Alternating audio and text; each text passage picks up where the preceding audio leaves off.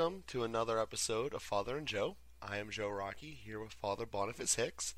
And Father, since in part this show is a little bit about what's going on in my life, I think it's time to, to give an update here. Since the last time we recorded, girlfriend Teresa has been promoted to fiance Teresa.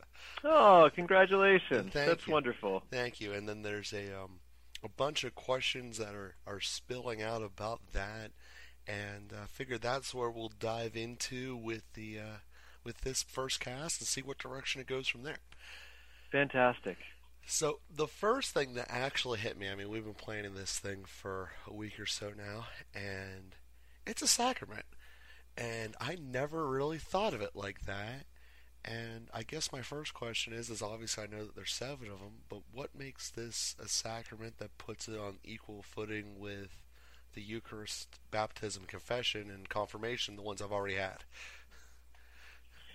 Yeah, that's a great question. Um, a lot of times they'll divide the sacraments into three categories, which is helpful. We think of the sacraments of initiation, which begins with baptism and then really continues with confirmation and, and the conclusion or the consummation of the sacraments of initiation is actually the Eucharist. Okay. And then we keep receiving that kind of renewal of our initiation into Christ and our uh, the consummation of our of our uh, well of our union with Him, our ongoing growth with Him. But those three sacraments are known as sacraments of initiation, and then we have two sacraments of healing, physical healing, we could say, and the sacrament of anointing of the sick, and then also that spiritual healing that comes with uh, reconciliation, with absolution, in the sacrament of confession. Mm-hmm. So we have those two sacraments of healing, which are again sacraments that we receive more often because we're sort of broken and sick and in need of that spiritual and physical healing more often. And then we have two sacraments that are thought of as vocational sacraments. It's a configuration of one's life, uh, the whole of one's life, to carry out a particular mission and to be to bring the presence of Christ in the world in a particular way. Sacrament of holy orders, which is what I've received as first to be ordained a deacon and then to be ordained a priest, and God willing, never to be ordained a bishop. But the bishops have received that sacrament for a third time. And then also the sacrament of marriage. The sacrament of holy orders makes me another Christ. I live out uh, a mission in the world to be another Christ in confecting the sacraments and uh, that really through the service of the sacraments is a primary way, but through a, a ministry of teaching and shepherding as well as sanctifying. And that mission of being Christ in the world and, and being another Christ for people is not something that I sort of have in myself. That's why I need a sacrament that sort of overlays myself in order that I can carry out this ministry. And so I am a sign of Christ, and then I also become that in, in the ministry so that I can make the body of Christ truly present, so that I can speak the words of absolution and truly forgive with the power of Christ. I'm doing those things, and Jesus is doing those things, and the one who receives that is receiving it. So a sacrament gives us something that we don't already have. Okay. And then the sacrament of marriage, there are various ways to look at this, but the thing that the way I really like to look at it, as I said, priesthood really focuses on Christ. In marriage, you're really focusing on the communion of the Trinity. One of the things that we receive and we love about our Christian faith is that God has revealed himself as love. He is a communion, a community of love. And the dynamic of love in the Trinity is the Father gives everything to the Son, the Son receives everything from the Father and returns the entire gift. That mutual giving and receiving is himself a person in the Holy Spirit. And so that communion of love, how do we encounter that communion of love? Well, families, marriage, that's where we have the community of love, the communion of love, which brings in a tangible way, in a visible way, the presence of the Trinity into the world. And so it's really an incredible gift to be married. The, the married couple models, they mirror that giving and receiving. You, in your vows, Joe, at your marriage, God willing, will really promise your entire self, your whole life, exclusively to your future wife in a way that will bring forth children into the world. And you do it freely.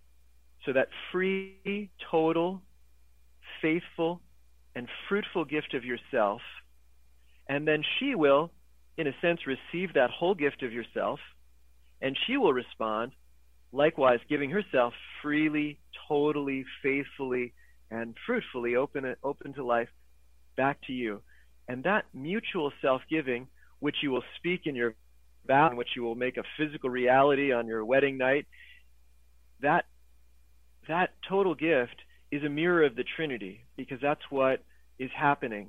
Now, not in a physical way in the Trinity as we live it out, but in the same way, the Father gives himself totally to the Son, the Son receives that gift, gives himself totally to the Father. The fruitfulness of their gift is there in the Holy Spirit, and then we could say there's an even other, a greater, you know, another fruitfulness that pours forth in creation and the from from the, the plants and animals to human beings that that love is just constantly overflowing. So in the sacrament of marriage, you don't have it in yourself to be a sign of the Trinity. Mm-hmm. And and I like to say, you know, we don't have it in ourselves even to make those kinds of promises. Who can really commit themselves for their entire life to someone? I mean, it's really we have a hard time committing ourselves to you know a, a year at a job or you know to a friendship or to a to really make that commitment I, I don't even think we have that in ourselves in our fallen nature. But anyway, to be a sign of the Trinity, to be able to live out the, to bring the presence of God into the world, and then, you know, God willing, through children, that sign becomes more and more full, and we have little little trinities, little communions of love running around, and that's really the basic cell of society. That's from the, the thing from which everything else develops as well. So really, a beautiful sacrament and a beautiful vocation. Okay, so I, I think that's a good starting framework there because that left me to a, to a couple more questions that that have been going along here.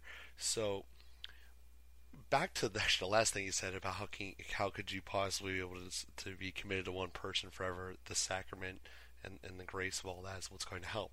That's good because um, one of the hardest parts of what ultimately will be a four year dating slash um, engagement is and will continue to be, I'm sure, is going to be honoring her virginity. And basically, everything you just went through as far as that sacrament, not everything, but part of it as far as bringing forth children, goes from sex being completely discouraged to now being encouraged, um, almost with a flip of a switch. And that being something that, that's been so difficult, as I think I mentioned before in prior cast, you know, why is that the case with something that is the end goal with with this sacrament? Yeah, it's a great question. The, so, sex is actually an essential part of the sacrament. You're not married after your wedding. You're only married after you consummate that wedding with your bodies. So that's an amazing thing in mm-hmm. itself. And every time that you come together bodily, you are renewing your marriage vows. Sex has a meaning. That's why you can't have it outside of marriage, but it is a, an essential part of marriage. Okay. Well, that that's that's a quick and dry answer there. We don't normally get those on this. um, um, okay. Um, so so so therefore, that's why it's the emphasis not to have it prior to marriage, is because of being so essential for marriage. It's not like a practice thing. no, uh, because sex has a meaning, and the meaning is a renewal of marriage vows. You can't renew your marriage vows if you haven't made your marriage vows. When someone gives themselves to another person, when a man gives himself to a woman, when a woman receives that gift and gives herself to the man, physically she is saying, he is saying, I give myself to you forever, for my for my whole life. I give my whole life to you. That's what's written into that very act. That's what's written into our bodies, into our human nature. So to do that without actually giving your life to another person, and that's the wonderful thing is that the meaning of sex finds its fulfillment in the context of marriage because marriage is, by its nature, giving oneself to another. Those four adjectives are so helpful to remember freely, faithfully, fruitfully, totally. And that's what is in the marriage vows and in the consent, and that's what is expressed in the sexual act as well. Because, of course, if, if uh, the sexual union weren't free, we call that rape, Yeah. not sex, right? If it weren't faithful, we call that adultery. One person Mhm. exclusively. If it weren't fruitful, that's contracepted. That's another whole issue in itself. But it it really helps us to understand why contraception is a problem because it's really contradicting the marriage vows. It's not allowing the the renewal of the marriage vows. So, and then uh, totally that you give your uh, your whole life, your whole self. If you if you only sort of had a half of a I don't know coming together, or or if you were having sex but not really, you know, we're just a, a hit and run or something like that. Mhm. Again, that's a distortion. Marriage is a is a total gift of self. So so we see the renewal of the marriage vows in the sexual act. To have the sexual act before the marriage vows is promising something that someone is not willing to promise. I always say this to we have, you know, young people here on campus who are struggling with these questions and I say, well, if you're ready to have sex, then you're ready to get married. And they say, no, I'm not ready to get married. Okay, well, what are you holding back? Well, I don't know if I can be with her forever. Well, then you can't have sex with her because that's what you're saying when you have sex. I'm going to be with you forever. I'm going to be with you for the rest of my life. Not to mention what the end product could If be. you're ready to say that, you know, if you're ready to say that, then get married Mhm. and then enter into that act. And so they just they they're so tightly coupled together. And then again, you know, the the sexual act means something in the context of marriage that there's a there's a real giving of oneself to the other and it's it is a real renewal of the marriage vows. And it's also the reason, you know, if there's a if there's a real rupture, then couples also separate physically until they reconcile and then can come together. Now, sometimes if the rupture isn't so severe, then that coming together can be part of the healing. If the rupture is severe enough, then coming together would make things worse. Mhm. And this is, by the way, a helpful way to understand Holy Communion. When we receive the body of Christ at Mass, it's a kind of consummation of our union with Christ. It's a one flesh union with Christ.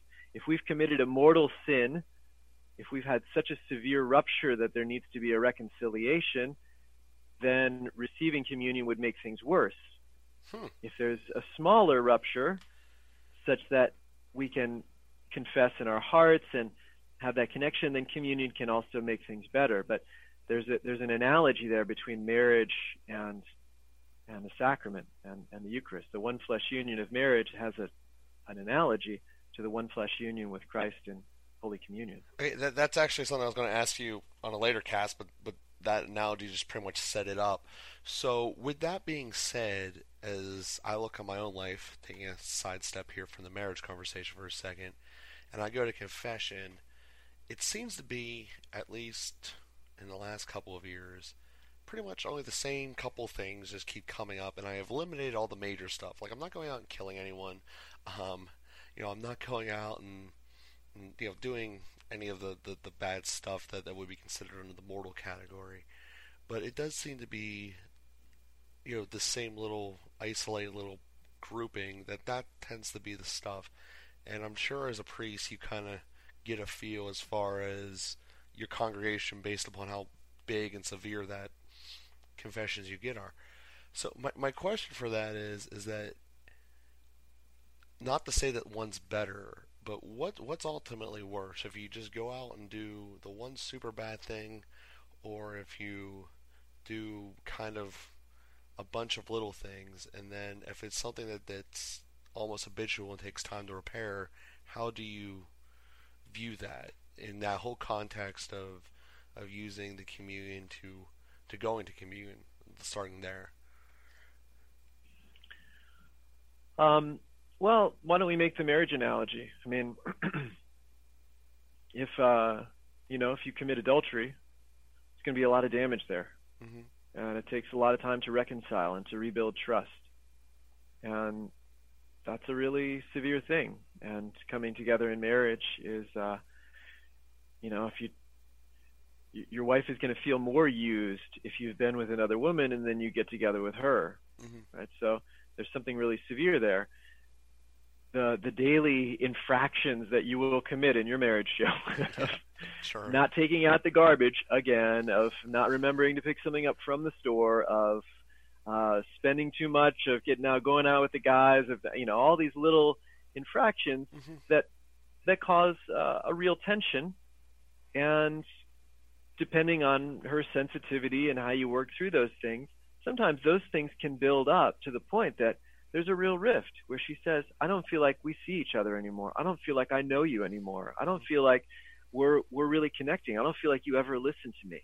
Now, you didn't commit adultery, but a whole series of little things which you can identify as something in your heart, you made a shift at some point to mm-hmm. go in that direction. So I think those analogies are helpful for understanding our faith life too. Our our relationship with God should be like a marriage that we're really living with him every day, that we're speaking to him every day, that we have a real living relationship with him. And then I know when I've turned away from him and I know when I'm cutting corners and I know when I'm not listening to him. I know when I'm not taking out the garbage or picking up the thing from the store or you know spending too much time with with people away from him I know when that's going on, and maybe I've continued to go to mass, maybe I haven't committed big sins, but there's a real rift that forms, and you know, is there just like with marriage, we can't. Uh, there's there's no thermometer that I can put in this thing to measure what's the temperature of the mm-hmm. separation. I've got to evaluate my heart. I've got to listen to what's you know to the Holy Spirit. But um, yeah, anyway, those so continuing to have reconciliation to make that a regular part of our life in marriage as well as in our faith life is very helpful that you check in with your wife. How are we doing? You know, it's been a couple weeks since we really talked about us. How are we doing? How do you feel about this? Am I continuing to be a jerk to you or am I doing a little better or, you know, how are things going? So, same way with confession. We want to check in and say, yeah, I think I've fallen short here a few times. Huh? I don't think I've been faithful to this. I'm sorry. I want to grow in this. Fair. Well, that makes a whole lot of sense. so fair enough there. Um, okay. So so yeah, that was my little side question there about the uh, the confession part since we with it, that opportunity um, started off there. So going back to the the core marriage discussion we had before. I mean, in the church, the the number or at least in our, in our Catholic faith, the number one thing that's brought up is Joseph and then the Virgin Mary. And going back, you just said how important sex was to the entire purpose of marriage. But yet, every time we talk about Mary, it always says, we always say the Virgin Mary. So, I, this might end up being more of a question about Mary, but um, why is that? Well, the uh, the way I like to think of this again, marriage is about manifesting the presence of God in the world. And we could say that the goal of every married couple is to conceive Jesus. Mm-hmm. Obviously, no married couple ever gets there, except for one. Uh, because to bring forth God, literally bring forth God into the world, it's really what marriage is, is striving to do. So the union of Joseph and Mary, which was a union of hearts and a union of vows, not a union of bodies, but their union, gift of their bodies to God, brought forth that fruitfulness in a miraculous way. So they did, in fact, conceive Jesus and bring him forth into the world. And we could say that Joseph is a, an essential part of that. I, this is a whole other podcast, I like to call Joseph the virginal father of Jesus. We, we call him the foster father anyway, the whole track. But Joseph's presence is essential. God would not have given his son to a single mother. Mm-hmm. He wanted to place his son into a family so that that family would also be a model for families. So, in a certain sense, Joseph and Mary, without ever coming together physically, already achieved, already came to the point that marriage should come to, to literally conceive Christ and bring him into the world. So we could say that Joseph and Mary coming together physically would even be a kind of step down for them, that they had already achieved the greatest possibility of marriage, which is to conceive Jesus, to bring forth God into the world, even in a physical way. They already did it. And their union with each other was so total already that continuing to come together physically was, again, a, a kind of step down from what they were already, uh, from where they already were in a completely unique way.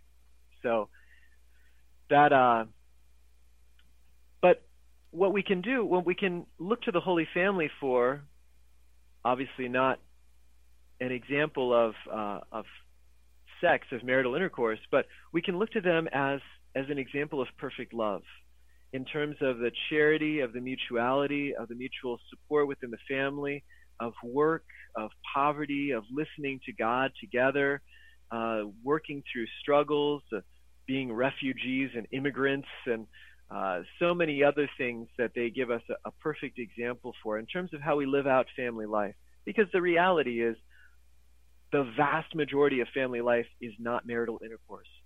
Yes. the, the vast majority of family life.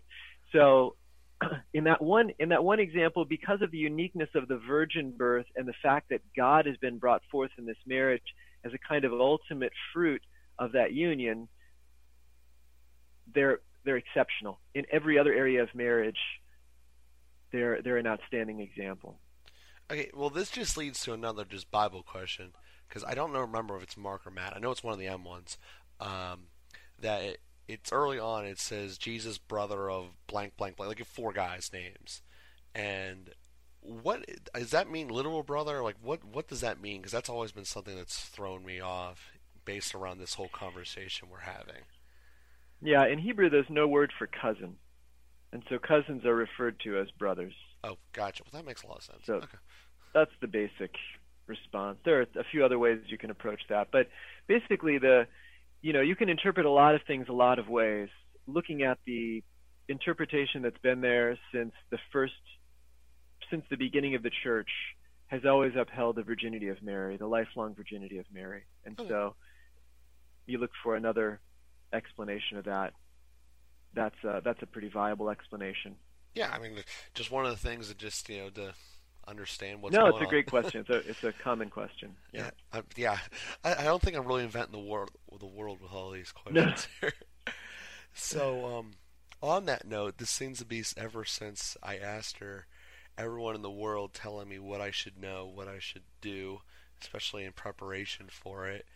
Um, since I'm actually here with, with a priest who's seen it all, and clearly, just based upon the conversation you've had, you've had this conversation with a couple or two before.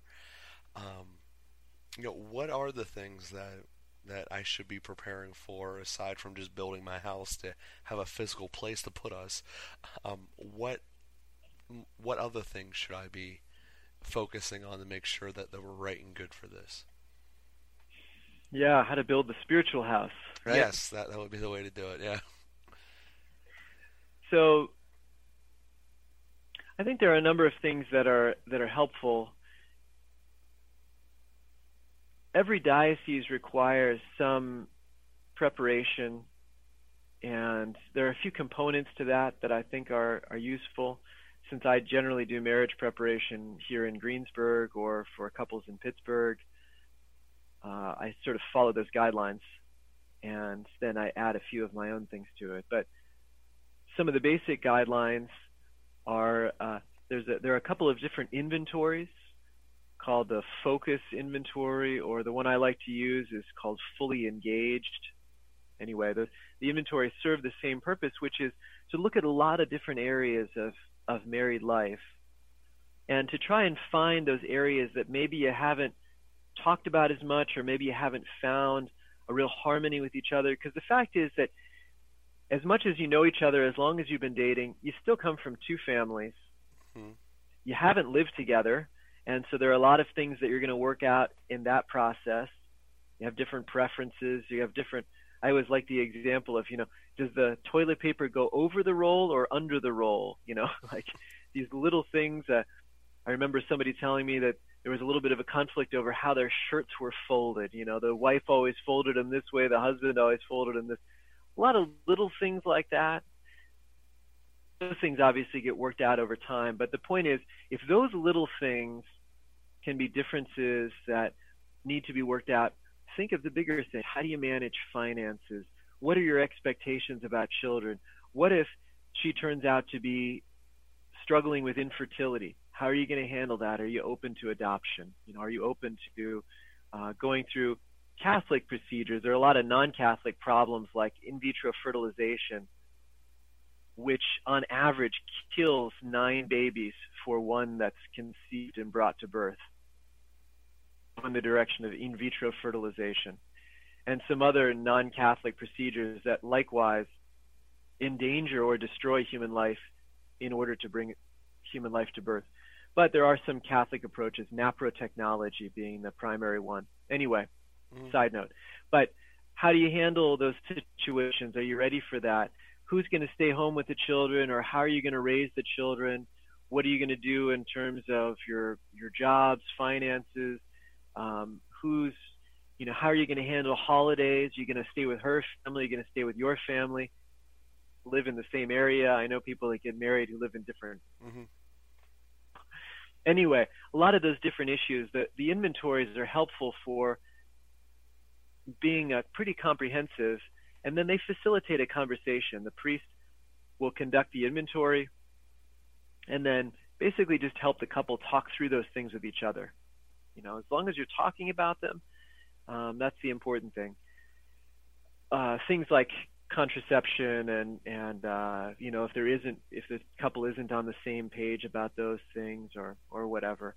So meeting with the priest for that is very helpful. Things I like to do, I like to help couples um, grow in their prayer life together, help them to pray together, pray with scripture together, um, how they go to mass, spend time in adoration together like to see develop that spiritual side. Encourage them to develop some practices, maybe pray night prayer together as a couple.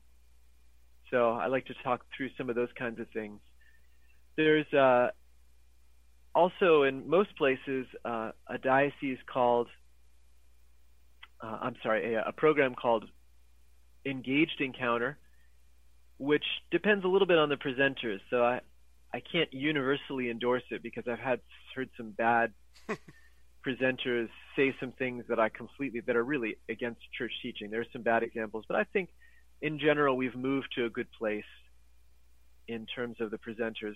And the thing that I think is really helpful about engaged encounter is um, a mode of speaking to each other that they simply call dialoguing, but it's a particular mode of you know writing things down to each other, really listening to what the other says, echoing back what the other one said, and it's a really good communication technique to have. Sometimes when emotions get heated, when uh, maybe communication's going great during dating and engagement, but when you get married to each other, you start to take each other for granted. And having some of those skills that you can step back and say, I think we need to take this longer process. We both know how to do it. Let's engaged encounter process. I think it's very helpful. So that's a, a very useful process. But developing the spiritual side, developing some tools that you can carry into marriage, full foundations, and then ultimately I'm always interested in developing habits because I can't tell you everything you need to know before you're married. Mm-hmm. Things in place, the people in place, the you know, so that you can ask the questions and keep growing once you run into the problems in marriage. I'll tell you a lot of things you won't believe me. you won't know what I'm talking about, and then you'll run into it and you'll say, "No, what did he say again? What were we supposed to do again?" so you have to have a kind of process in place to be able to keep working on those things as well. Yeah, creating systems that's always been something that, that I've liked doing there. Um, yeah, it, it, actually seems like like we've done a little bit of this stuff that, that you just brought up, which is kind of good, saying that, that we're at least going the right direction. Of course, over the course of what now is three and a half years. I figure we'd uh, we'd be a little bit ahead of the curve with that. At least do something right here. So um, so once again, I'd yeah. like to thank everyone for um, for enjoying in this podcast today. Hopefully that uh, that this cast helps you guys. Thank you for spreading the word and having us grow. And please continue to do that out there, everyone. And we look forward to talking to you our next cast. Have a great week, everyone.